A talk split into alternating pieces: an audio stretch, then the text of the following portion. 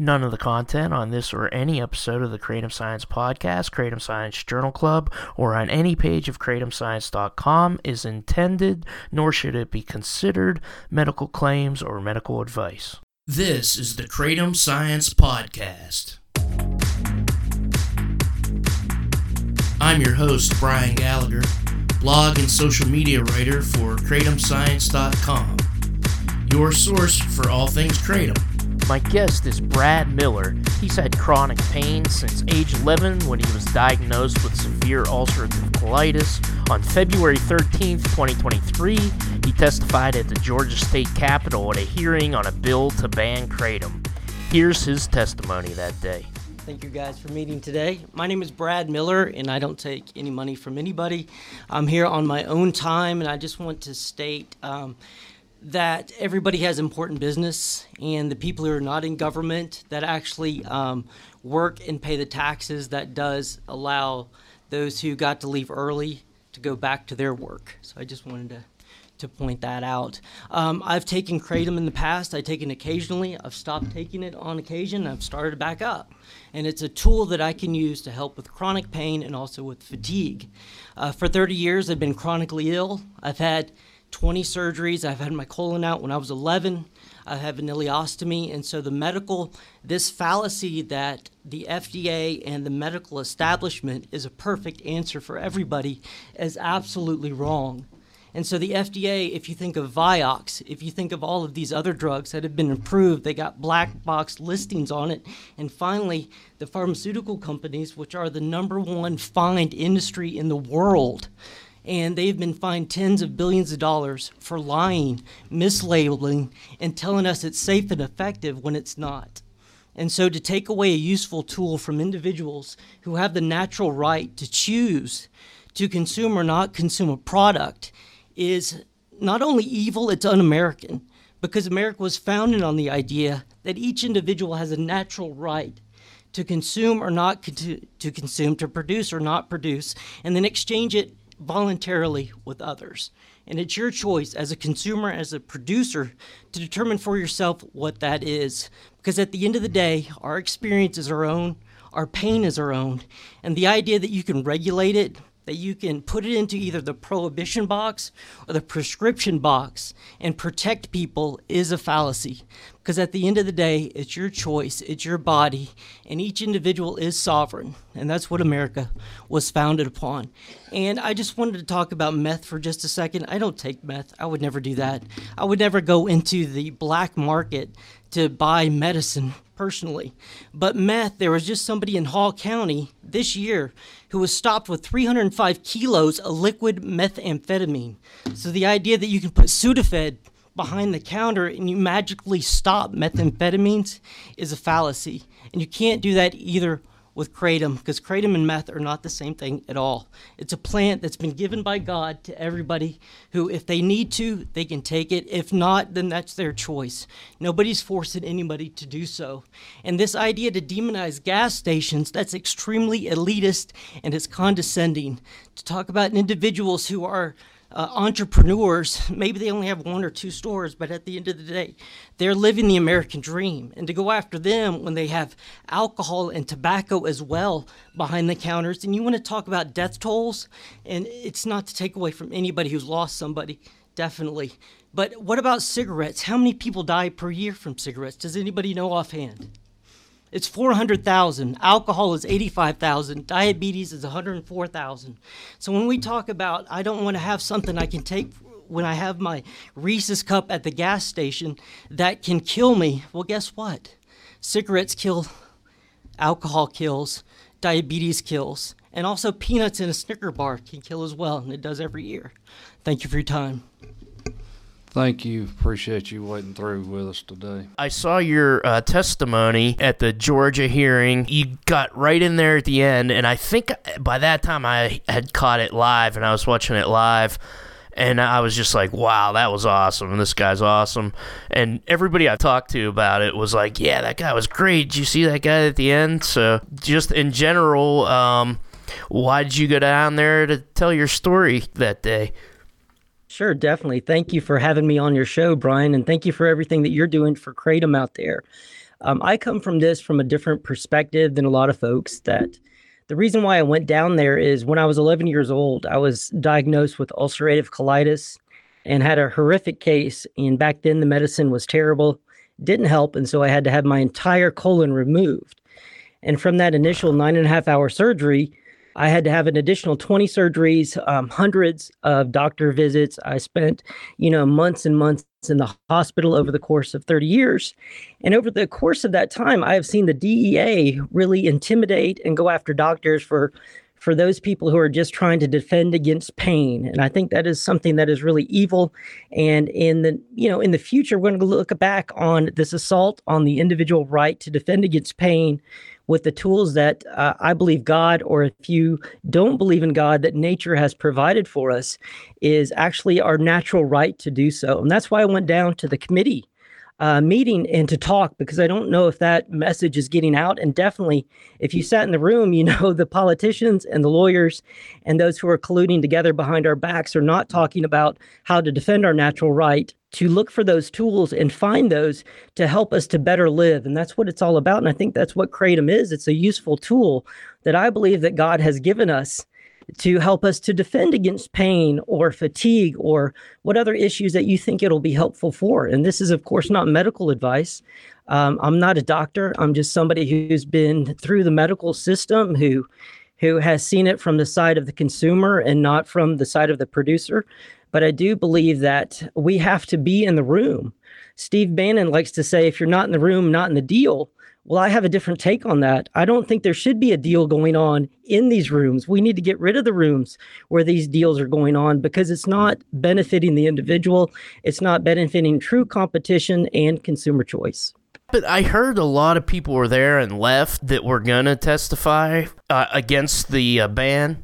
Is that is that true? That is definitely true. Yeah. Um, it was a four-hour committee meeting. Um, yeah. It was absolutely. It was standing room only. It was a small room, and they actually made people get up out of seats that they did find, so legislative assistants could sit down as well. You had people who you could just tell by looking at them that they're in pain, that they're struggling with certain health conditions, and they're being made to stay stand for hours simply to have their voice heard.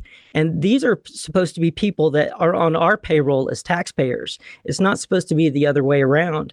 And the people that were there, there was a lot more that couldn't even fit in the room as well.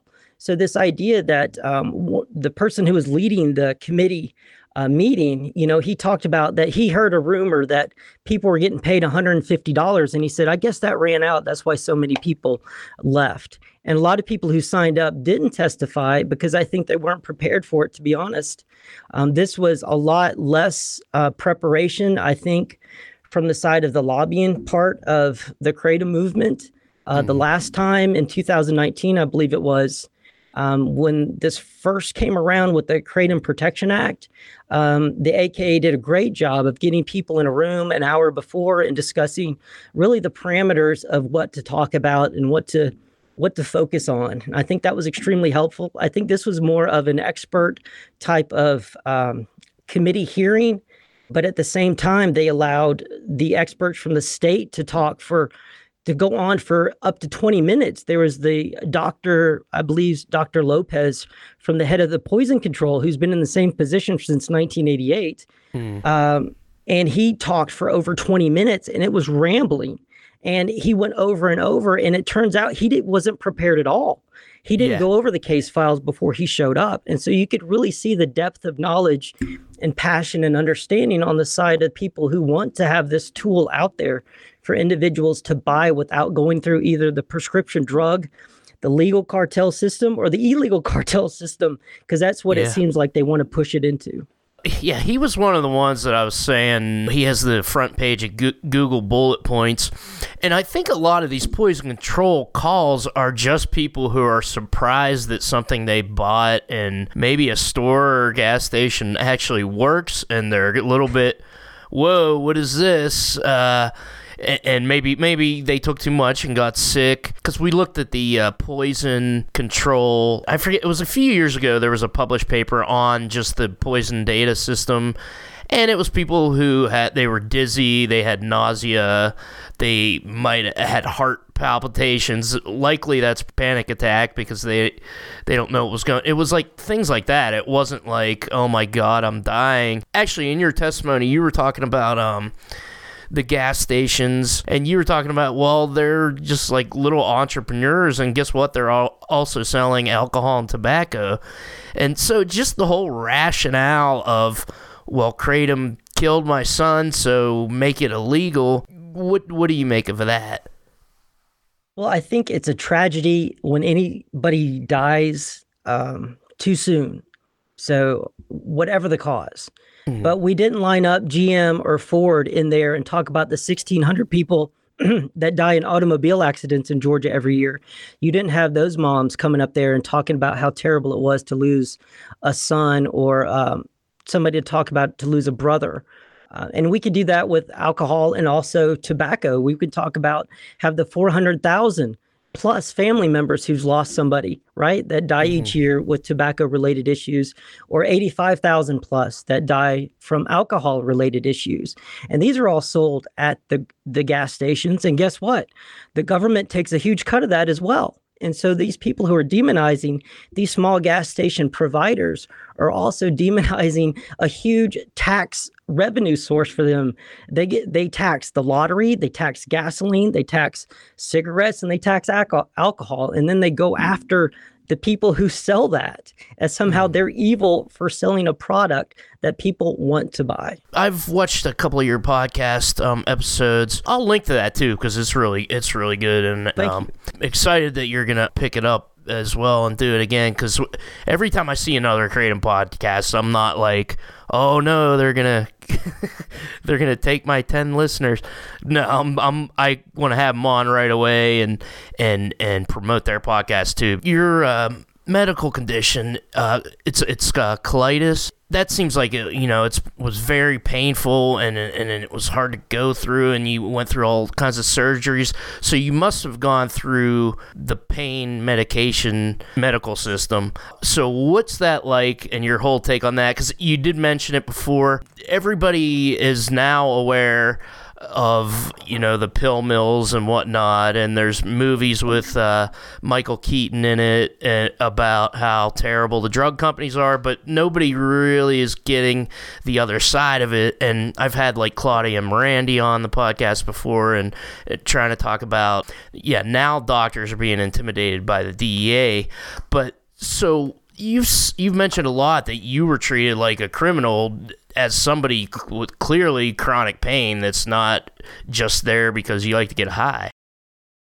Right, definitely. And I think I come from it from a little bit different perspective. I don't actually take kratom right now. Mm. I've taken it in the past and it's been extremely helpful. I'm not on any prescription drugs or anything. I mm. still have terrible chronic pain, but I manage it in different ways. And I think everybody should be able to. I come it from the perspective that the opioid so-called crisis was actually caused because of the, of the prescription drug system and also the prohibition system where people don't have access to the actual natural uh, pain relieving compounds that are found within the papaver somniferum flower. And that flower is something that uh, grows naturally and shouldn't be prohibited. Uh, you know, from my perspective, I've taken just about every kind of um, narcotic, opioid, whatever the current terminology is for these tools that help deal with chronic pain. And it's it's really about, from my perspective, um, the podcast uh, Chronically Human is yeah. from the perspective of medical and health freedom that we have a natural right to use whatever tools that we find beneficial. And unfortunately, through the prescription drug system, that you know I've I've been on morphine for 2 weeks at a time right when I was little they actually had me on morphine for 2 weeks and then they um, took me off cold turkey and it was one of the most miserable experiences of my life and this last time around when I was cut off um, from chronic pain management with um, with pills I'd been taking for a long time, for years and years. But the doctor, because of the 2015 2016 um, CDC effort to go after doctors and write these guidelines that basically said that general practitioners can no longer practice medicine that has to do with pain, which is absolutely insane, in my opinion. And so um, I use Kratom, and I've gone through withdrawal um, symptoms without it and with it. And I can tell you one, one thing: it took away ninety five percent of those terrible um, side effects when you're cut off from a medicine that your body is habituated to because mm-hmm. anything that you cut off like that we are habituated to that there's going to be there's going to be issues and kratom was really miraculous in my opinion and that to that it being demonized at this time i think is really evil and shows the intent and the incentives that are in our current system that aren't uh, producing the results that uh, that we all claim to want, which is to help the individuals who are in pain to be able to better defend against it with the best tools that they can find. Yeah, yeah, definitely. You, you said you don't take kratom right now. Well, I do. I um, I take it on and off. It's a tool okay. in my toolbox. Yeah, and I look at it as not as a panacea at all for uh, just like anything else, it's a tool. And so if I do need it, which I do take on occasion now, um, I have it. But if I don't, you know, it's not something that I have to have because they talked about um, those who have compulsive uh, consumption issues that they're just substituting one substance for another, right? And it's funny that the whole medical um, rehab system is predicated on the idea of drug substitution, right?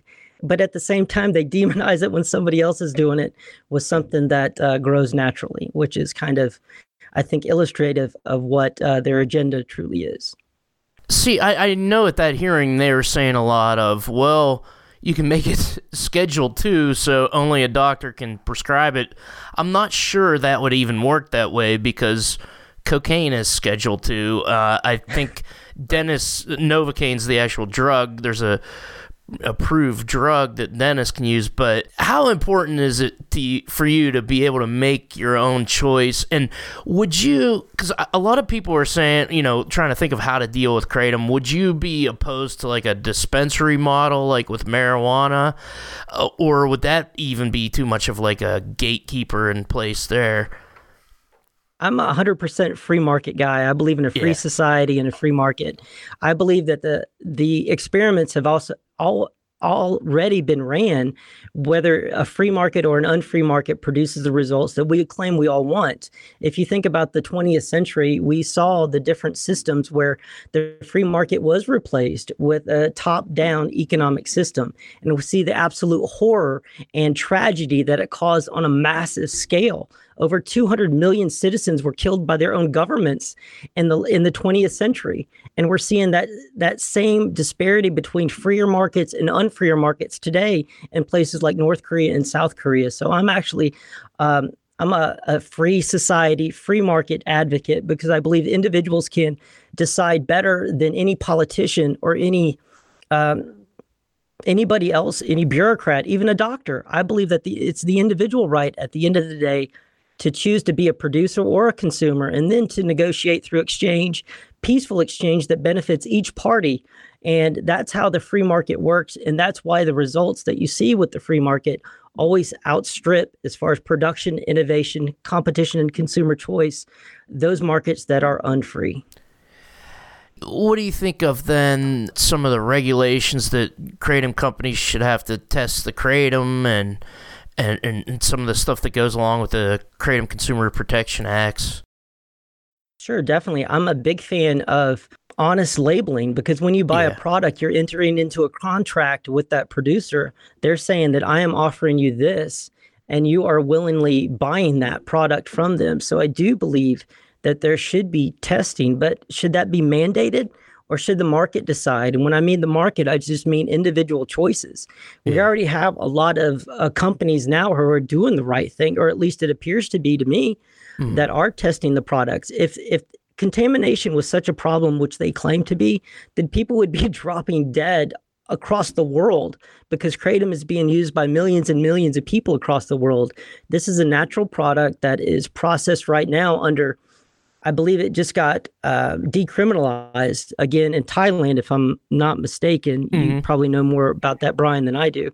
But uh, anytime that you have any system of prohibition, you're going to drive it into the black market more. You want this to be brought into the the light of day of the free market so we can have advertising so consumers can trust what they're getting from the producers. And then if they are culpable if they do find that it's tainted for some reason then they can sue under the existing product liability laws Think about how mm-hmm. many people get sick from lettuce every year, right? Do we want to ban lettuce or make doctors prescribe what we can and can't eat? Yeah. That's that I think is insane because at the end of the day, medicine and food I think are the same thing. I don't think they're different at all. I think we've been sold a bill of goods about this idea that medicine is somehow some some different magical tool that only the learned, only the um, the enlightened can you can tell you what you can use right? And so it has to be controlled extremely tightly. And i think that is exactly what's producing the problems that we see today. You talk about the pain management system i was forced into right? Mm. basically at the barrel of a gun either you're going to have nothing or you're going to be forced into this system. The pain management clinic system is actually based on the criminal justice system right mm-hmm. now with the the forcing people into drug rehab. So you do have to pee in a cup. You have to go every month um, yeah. to a doctor in order to get a prescription to go buy something that is naturally made inside of a flower that everybody could plant in their backyard if they wanted to. And so I, I have a real problem with that. You talk about gatekeeping, and that is the real issue because that's what the free market destroys. Because if you have a system, a single hierarchy of values that is determining from top down what individuals can or can't do with their own bodies within the free market, you're going to have alternatives. People are going to be able to go to whatever practitioner or whatever source that they trust. Nobody should trust anything that I say.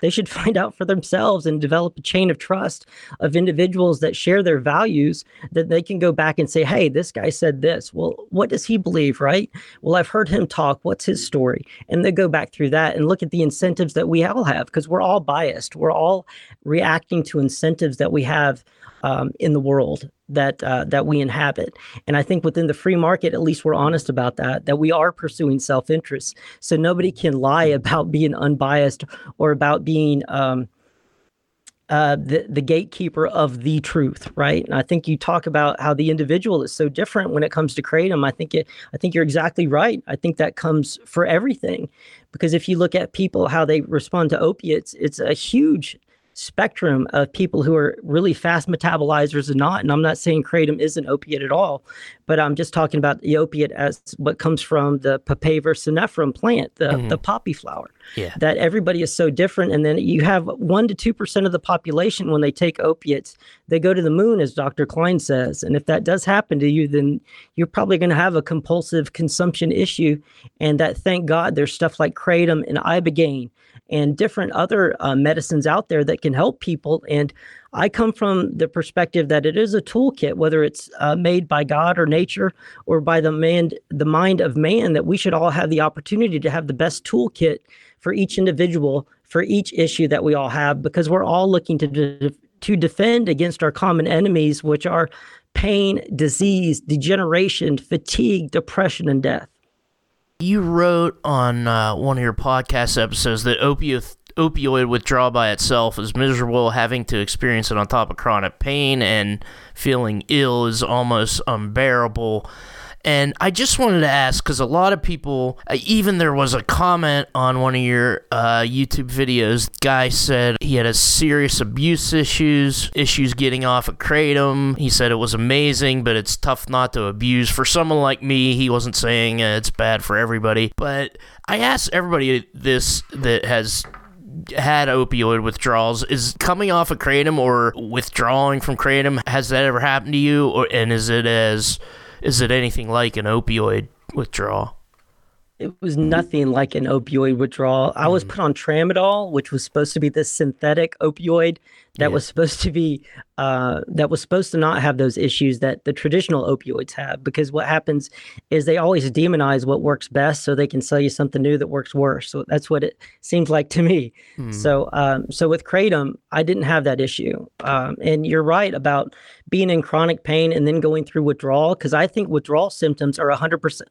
Not, I would say 90 to 100 percent avoidable.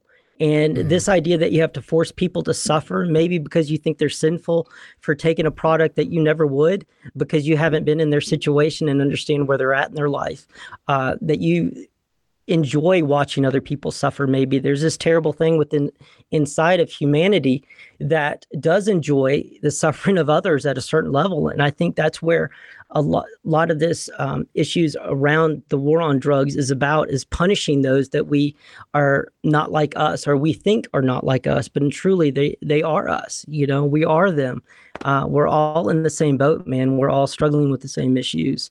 And as far as cons- um, you know, uh, compulsive consumption, people who have that issue, um, that it's going to be something that, that, happens with gambling, that happens with sex, that happens with alcohol, that happens with tobacco, that happens with uh, eating, that happens with work. It happens with everything, and everybody has to manage their own deal and find the best ways to live a productive, fulfilling, and life full of love and um, and purpose. And I think that's what it's all about. And when we get bogged down in these um, these small issues, like that that guy from the author of the bill to schedule one kratom, um, that I don't think he's um, a bad person for doing that. I think he's just ignorant. He doesn't understand what's really going on.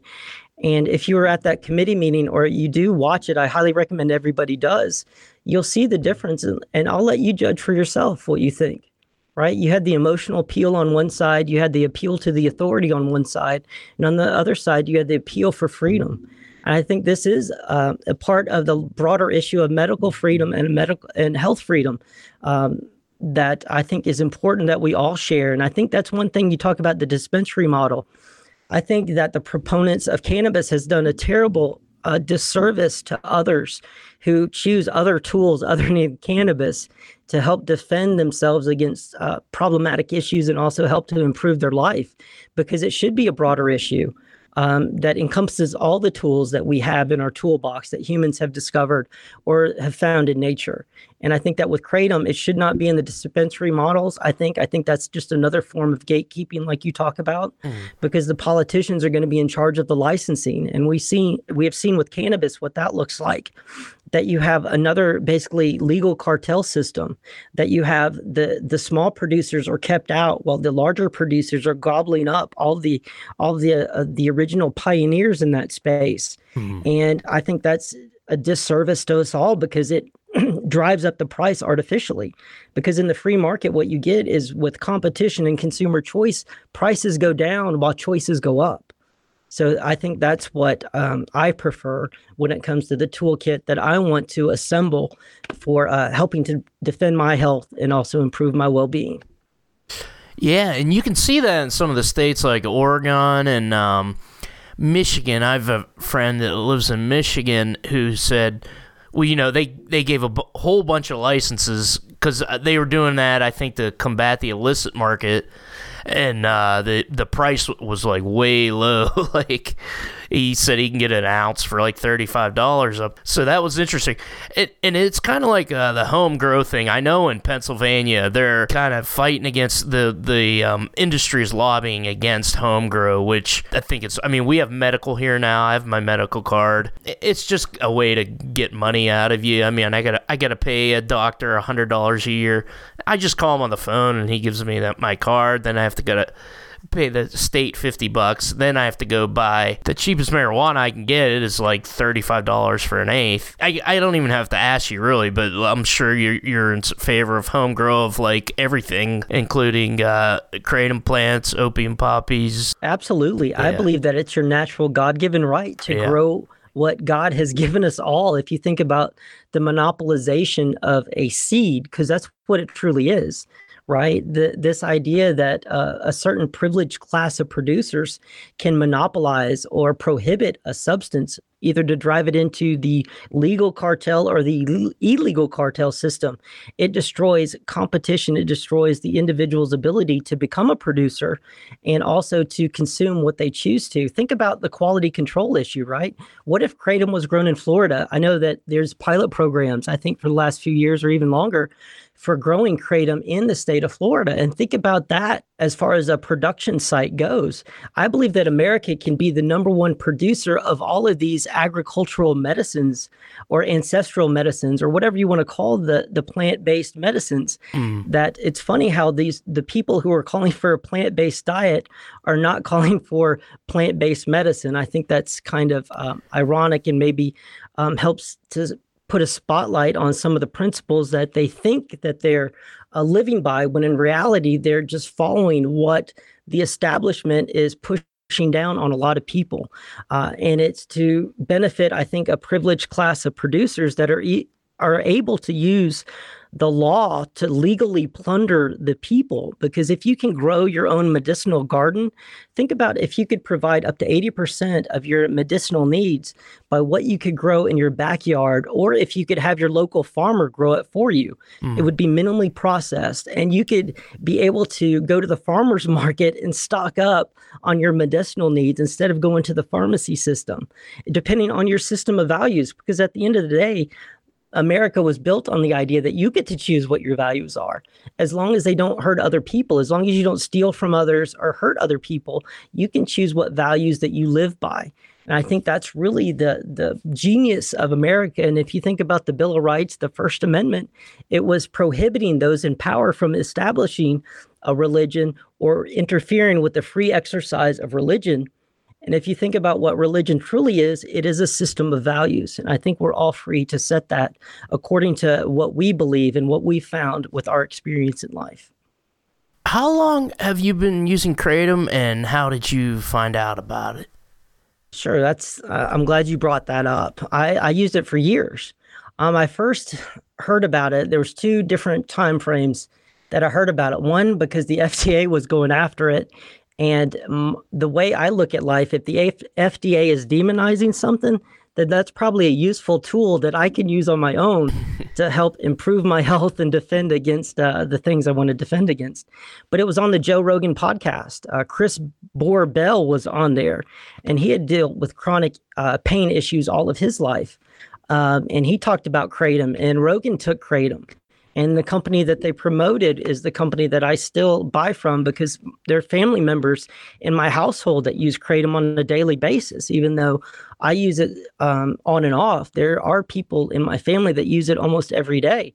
And so it was the reason why I, I got into it was because I was looking for an, an outlet to get away from the uh, prescription drug, the legal drug cartel system, and and find the tools that I can use on my own in order to defend my health. Because if you're trapped into the chronic uh, pain management system, they treat you like every day your pain is the same, which is absolutely an insane idea. They they give you um, the certain amount each day that you can take.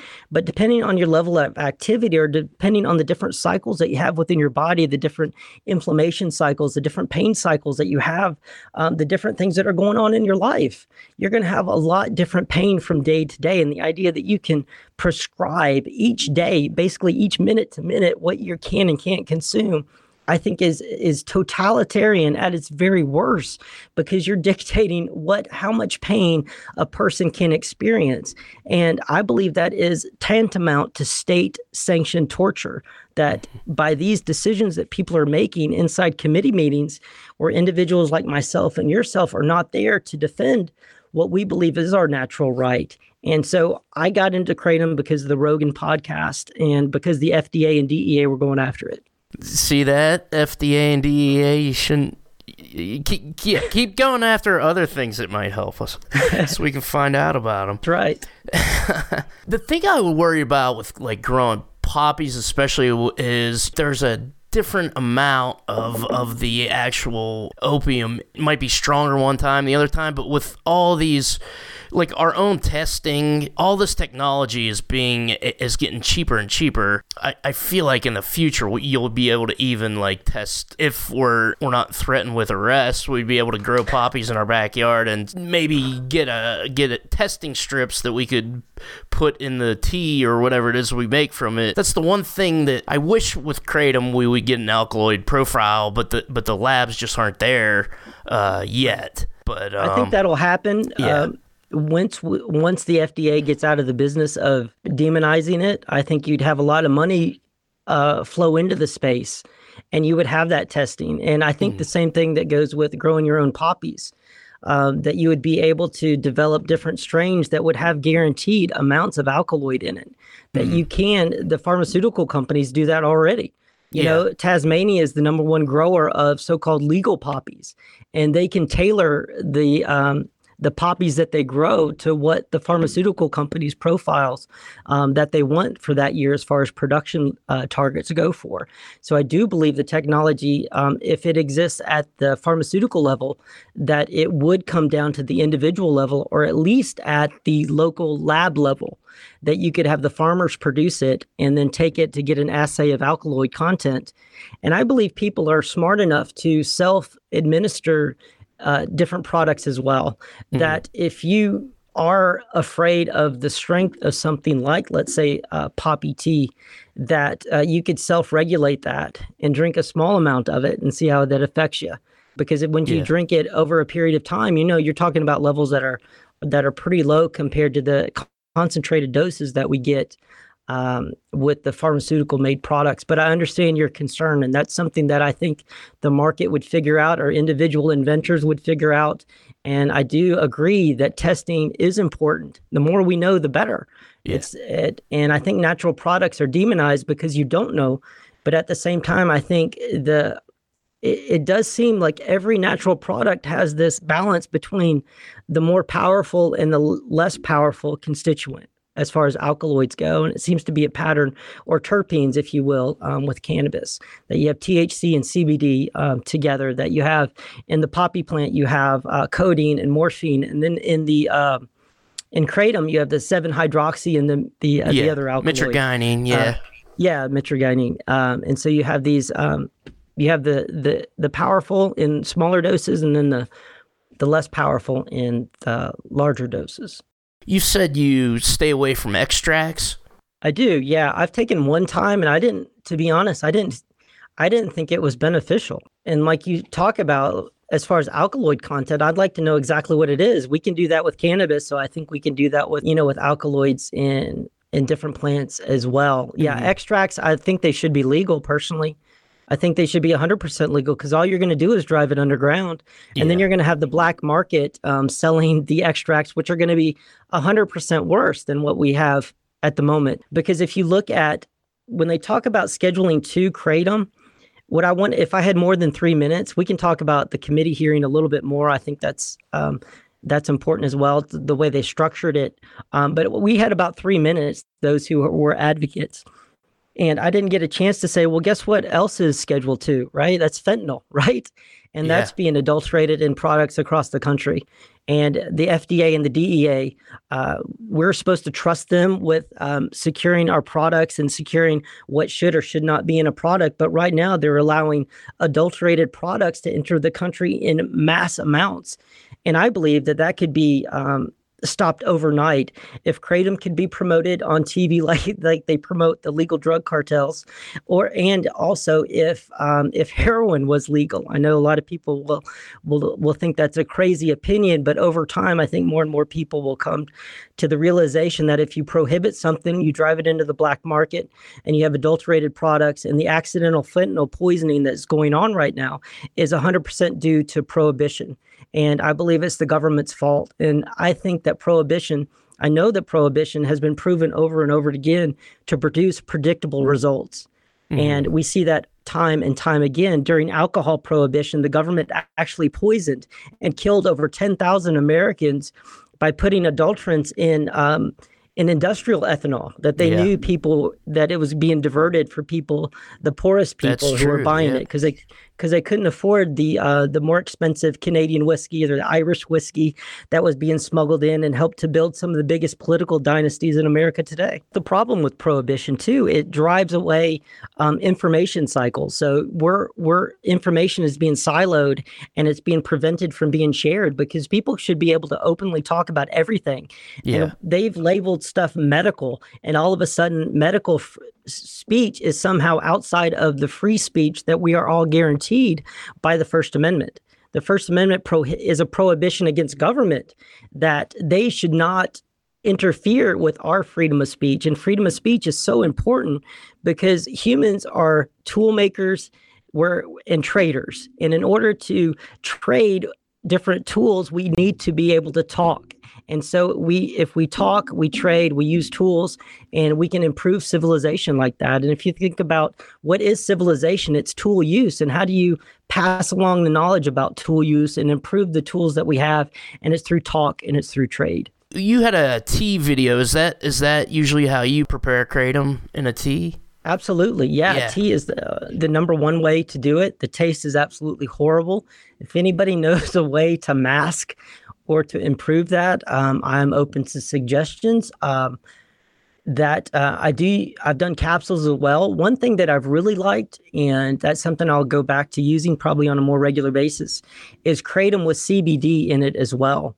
Um, there's uh, the company that I that I buy from. That's one of their products, and I've found that to be um, effective for pain management and also just for um, with fatigue and everything else that comes with pain. Because pain is just not um, an experience like stubbing your toe, right? When you have gut pain or bone pain or tooth pain or uh, if you have headache pain, there's a cascade of symptoms that go along with it, which is basically what I call misery, right? And so any product like Kratom or CBD or a combination of those helps to alleviate the constellation of symptoms that not just to focus on the pain.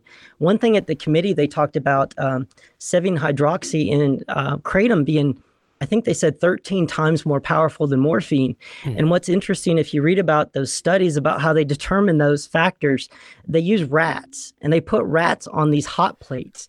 And then they give the rats either a morphine or they give it whatever compound that they're trying to test. And then they use a stopwatch and see how long the rat can stand on the hot plate. Mm-hmm. So that's basically how they test it. It's kind of crazy that these statistics or these so-called facts are repeated over and over when in reality when you trace them back they're they really are not on solid ground at all. Yeah, yeah, we've definitely looked at some of those, and they're not finding a lot of 7 hydroxy. I mean, they found like literally almost not zero amount in fresh leaf. The metragine.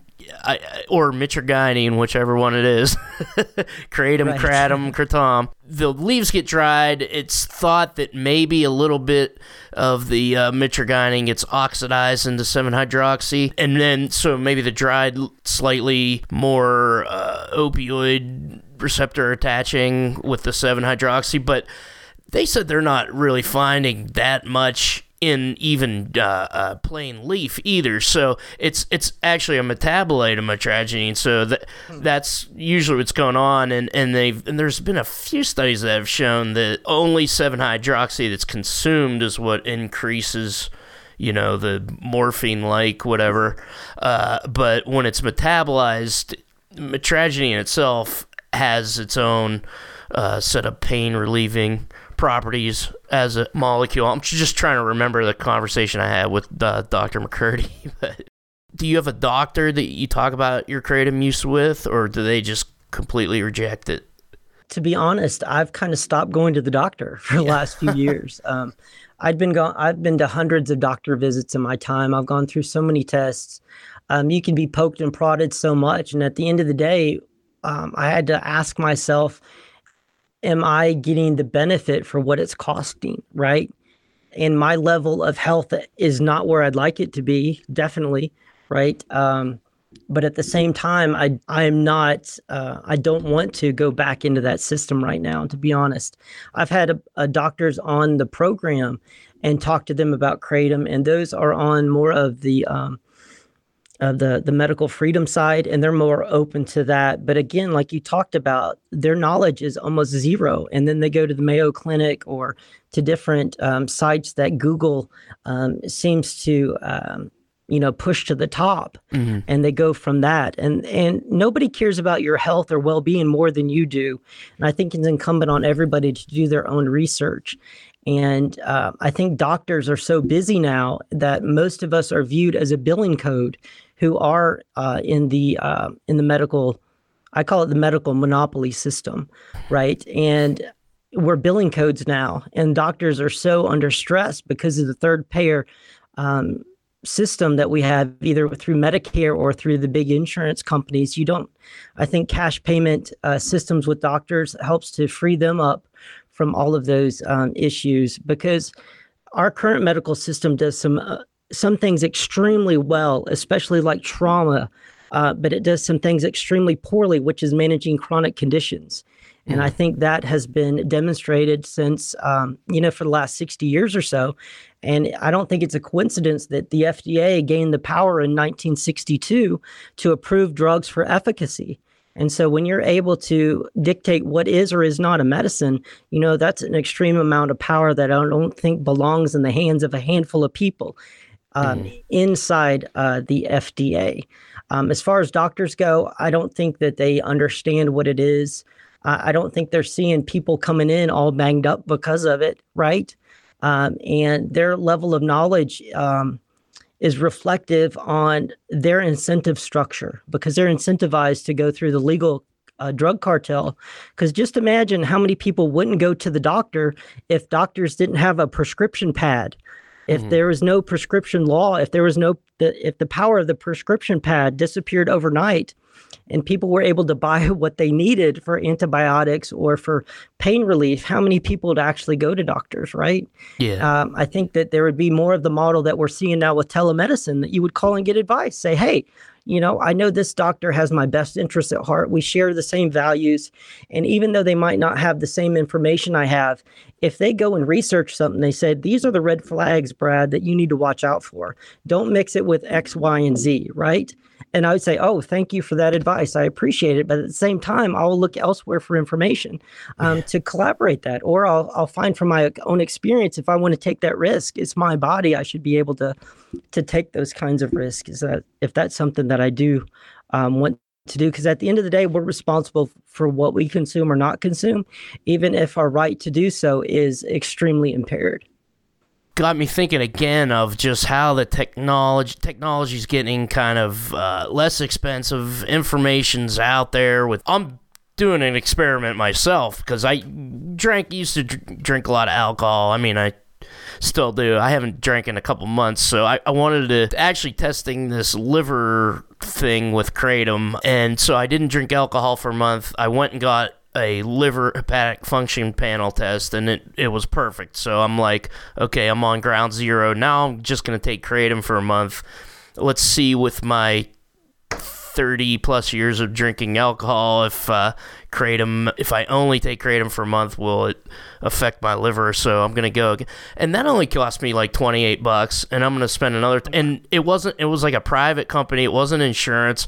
I'm like why am i going to the doctor now? And the only reason is is because i'm on some blood pressure meds and and really i just right. have to lose weight so it's it's it's a thing i can do and i'm gonna stay on the meds until i you know lose the weight and i know i can come off blood pressure with natural things once I get it down to a certain level, and uh, and it's sort of like yeah, this this whole system, I, I gotta I gotta get out of this. Like I didn't have health insurance for years, so I had to do stuff like that anyway, and uh, mm-hmm. yeah, I'm still here.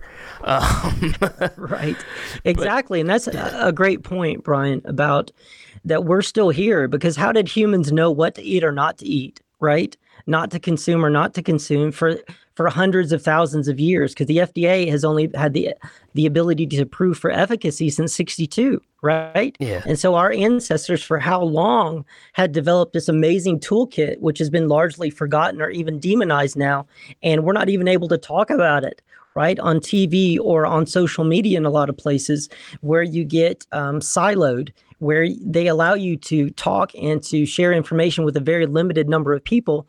And those low information consumers aren't able to get access or exposed to the information that I believe that if they did have it, that they would be making a lot different choices we do a journal club uh, series as part of the podcast, and I do it with a neuroscientist.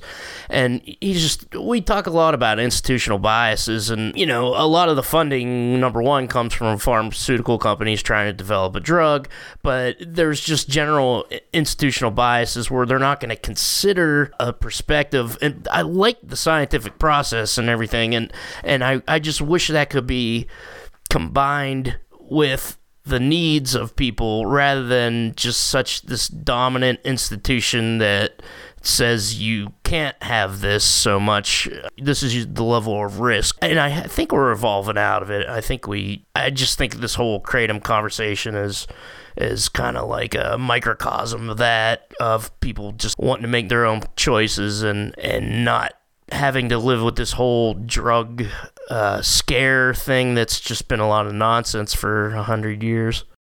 Absolutely, definitely. I think that kratom is an issue that everybody who's concerned about medical and health freedom should be supporting right now. And I think it's very indicative of some of the actual goals of some of those people who do um, talk a good game about medical and health freedom, but at the same time, they want more med- more freedom for doctors inside of the the bureaucracy that they have rather than actually uh, focusing on the consumer level freedom which is what i focus on and the producer level freedom. Uh, because at the end of the day i believe that producers and consumers should be the ones who are having this conversation right? And then you would fund different institutions to do the testing that you're talking about that you would have mm-hmm. independent labs who would be funded either through crowdfunding or through producers getting together through uh, different types of organizations of industry organizations that can help fund this stuff. Because like you said the more information the better. The scientific process is great but it is one perspective on on reality right? On truth. And at the end of the day humans um, we are more experiential evidence modeled creatures right? But we do want that scientific knowledge that if that a, a certain substance we predict will do this, right? And mm-hmm. that if you take something with something, that this is the risk profile for it for you. I think that's very important. I think that the more individuals talk about their experience, that you add, you combine those together, the laboratory findings as well as the actual real world findings of people who put this into practice. Because at the end of the day, you're always going to have pioneers, especially with the free market who are going to take those risks are going to step out into the unknown because that's how they're wired or because they don't have any other choice right mm-hmm. uh, or it's because of the system of values that they've adopted i think one of the best um, aspects of the committee meeting was the the doctor the scientist on the kratom side was talking about how different people have different system of values and that mm-hmm. some people don't want to go through the synthetic factory made medicine model that they want to go through the natural model like his wife. Uh, i believe she's actually plant-based and she would prefer to use plant-based medicines as well. So they tabled that bill so is it effectively dead now that's my understanding. It's yeah. not dead. Um, it's dead as far as Schedule One. Um, yeah. Some of the collusion that was going on there was really striking, especially with the three lawyer plaintiff, the plaintiff, the plaintiff's lawyers yeah. for uh, one of the poor uh, families who lost a young son, which is tragic. And I wish if I had my testimony to do over again, I would made that more clear at the beginning. Um, one of the points that I wanted to make when I got up there was that that you saw with the bias in the room that they thanked the GBI for being there and they let them testify first so they could go back to the lab to do their important work. Mm. And the first thing that I got up and said was, well, first of all, we all have important work to do. You know, we're the mm. ones out here producing the taxes to make this all possible. And I think that in every committee meeting that people go to is just to politely remind those who are in these positions that it's not um, their prerogative to to expand their power. It's their it's their purpose to defend our natural rights to um, to our life, liberty, and pursuit of happiness. Mm-hmm. And my understanding is that the, the Schedule One for Kratom in Georgia is dead, but they are colluding. They're one of the plaintiff lawyers talked to the head of the, um, I guess it's the legal department in the Georgia House, um, um, as far as their legal consultant or I'm not sure the actual position, but mm. he talked about with the lawyer uh, what the power of the state legislature was because the representatives didn't even know. And so it was uh, striking to see how they were trying to push it into Schedule Two. That was basically what was being decided in front of us, with the plaintiffs' lawyers negotiating with the politicians sitting on the other side of the uh, of the table. It was quite eye opening. Yeah, that's right. That's right. I, am remembering this now because I, I finally got around to seeing the whole thing. Yeah, they were definitely in some kind of political p- campaign, and that guy was putting on his best lawyer uh, voice up there, giving a speech. and these lawsuits are all coming out now. I don't know if it's that one guy uh, on our comments called him a kratom ambulance chaser. Poor people that died, a lot of them. I mean, that kid in Georgia was on high dose prescription antihistamines. He he bought two gas stations worth of extract that night, and he might have taken them all, which I, I think would be harmful alone, maybe not have killed him. And then he was on some kind of antidepressant that's, that's had strange kind of side effects reported. Kind of like the advantage they had in traditional use is they weren't all uh, on prescriptions or they didn't have like really hard illicit drugs around, maybe opium. But yeah, that's true. I yeah. mean, if you look at Thailand, opium and kratom are almost it's almost if they were put together on this earth together, you know, for a purpose, I believe. Because for the vast majority of people, the codeine and morphine are are are the constituents, the alkaloids in opium, are extremely beneficial um, for the vast majority of people, you get more benefit out of it than you get uh, risk. And for that small percentage of people that might have issues, you know, it seems like there's kratom there to help as well. And then even people who might have issues with kratom because of their the way their receptors are formed or where the way they were raised or the trauma that they experienced or whatever it is um, that is driving them to consume compulsively, whether it's kratom or anything, then you have uh, products like ibogaine that you see um, people are having tremendous uh, success with mm-hmm. uh, with helping to stop compulsions, um, consumption compulsions, and for different aspects with with pain, with anxiety, with all kinds of issues as well. And to bring all of this out into the open is what I want. Because in a free society, that's a free society is basically one open giant free market of ideas where the best ideas come to the forefront and each individual gets to choose what they use or don't use. And at the end of the day, I think that's what we all truly want. How do you think the movement to keep kratom legal could improve, and, and what can people do more of or do differently? Definitely. I think AKA has done an amazing job, but they're coming from it from the the producer side of it more, I think. Mm-hmm. Um, I think that Mac, I believe he's the lead lobbyist. I think he he knocked it out of the park you know, if I'm lobbying anybody, I would hire him in a heartbeat, you know? Yeah. Um, but at the same time, I think individuals need to show up. Um, we, we, you know, people say, I don't have time. I, I, I don't have this, but guess what? Um, at the end of the day, how much, how much TV are we all watching, right? How, mm-hmm. how much do we spend on Netflix? Because when you go to the Capitol meeting, you're missing work.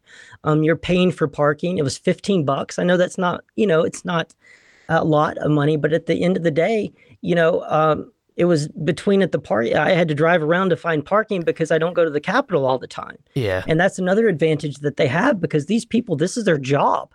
Yeah. You know, basically for three months out of the year, this is all they're doing all day long is producing laws. It's a law factory. And mm. what it should be is uh, a place where we are trying to better defend our natural right to choose and to to negotiate and to speak to one another without coercion. Because in a free market, the idea is that the individual gets to decide whether as a producer or a consumer, and that exchange, which is the transference basically of human energy and human ideas in the form of products and services, that I think it's you know, a lot of people talk about the sacred bond between doctors and patients. I think it's a sacred bond between producer and consumer. I know that sounds a little esoteric and maybe a little out there, but I think at the end of the day, we're all in the same boat. We all are connected. And I do believe that as far as the Kratom advocates, I think to elevate the idea uh, to the higher abstraction of medical freedom or health freedom, I like health freedom better mm-hmm. um, because I don't like the idea of, of containing in a box your freedom and calling it, you know, medicine or health or whatever. But it's useful for discussions um, to broaden the discussion as high and as far as possible. So they can't get us into corners and rooms like that and say, look, we're going to schedule one or schedule two it, you know? Yeah. Um, and so the more people that show up and be prepared for four plus hours, be prepared to sit outside, be prepared to push your push your way into those rooms politely and when you do have your time, um, practice before you go what you're going to say. Be respectful. Um, if anybody has lost somebody, um, uh, make sure you reference that when you talk. That, of course, it's a tragedy when anybody dies young, and I think that everybody should um, should really focus on what what is important to them. Why is it important for them um, for kratom to to stay legal? right? And it's mm-hmm. when they criminalize a plant, they're not criminalize. You can't criminalize a drug. You can't criminalize a plant. You criminalize behavior. You criminalize an individual because you can't lock up a plant. No, but you know our prisons aren't full of cannabis plants or opium poppies, right? They're full of people. Um, and so at the end of the day, one of, I think it was on your last podcast, you had a gentleman who was on that talked about that. He's like, mm-hmm. don't criminalize me just for wanting to take kratom. Uh, yeah. Uh, because I think he had some issues with uh, the law enforcement at one time. Yeah. Um, and so that's, I think, a really important point to, because another person who brought this up at the Kratom meeting, I think, but it was glossed over that Schedule One in Georgia that you can go away for like 30 years. Wow. Um, depending on possession amount, you know, intent to distribute or what, however they, uh, yeah. that they uh, define that. So at the end of the day, we need to start putting faces um, to these ideas that real human beings in the real world is what makes things happen. Uh, social media and podcasts is great to talk about things, but the real business of your freedom being s- destroyed and your money being stolen out of your pocket has happened in the state capitol building and happened in the you know, Washington, D.C. on a daily basis. So I would say show up, be sincere, be succinct, um, and know the reason why you're there. And if you know the reason why, then you can suffer through a lot to make sure your voice is heard. Because at the end of the day, politicians are parrots. That's really something that hit me this time around because all they were doing was repeating what they had heard or what they had read. And so we want to give them the words, the best words that help us, right? Defend against um, the intrusions upon our freedom because at the end of the day life is very short and the amount of pain that you suffer in this world can really um, affect um, your life. And if it's not for you it's for somebody else or it's going to be you someday because everybody who is demonizing those who choose to use tools to help them defend against pain fatigue depression um, anxiety or these other issues that you don't have or that in the future you will because at the end of the day we're all going to be exposed to, to disease and pain. And just think about how terrible it is with if somebody has a, a toothache or something that you're not able to um, if it's the weekend or the holiday, right? How many people have suffered terribly because of that? How many people have suffered because they've sprained ankles? Or I think there's so much unnecessary pain in the world that can be addressed by the tools that I believe God has put on this earth or that the mind of man has discovered that are extremely beneficial that we can know and mitigate the risk because at the end of the day everything is dangerous right? At the end of the day, you can mm-hmm. drink too much water and it can kill you. People have mm-hmm. done that. How many people drown every year? And at the end of the day, if you talk about um, people being addicted, aren't we all addicted to oxygen? Um, if somebody doesn't have air in three minutes, what do they look like? Are they desperate? Are they struggling? Will they do anything for another breath? So at the end of the day, I think it's very important that we broaden the idea of health freedom, of being able to do what your body, what you choose, and also to be able to produce what you want and, and to exchange that with others who share your own values. And one of the author of the uh, of the of the bill at the committee meeting kept saying, "Oh, it's buyer beware." Absolutely, it's buyer beware every day. Every day we make decisions according to our system of values of what to buy. We do that with our food, we do that with everything. And at the end of the day, we want to pass along and expand freedom. And we don't want to pass along a world with less freedom to our kids and our, our nephews and nieces and to those who are coming after us as well. Because what we do today is going to echo throughout history. And that's something that we need to, to all remember.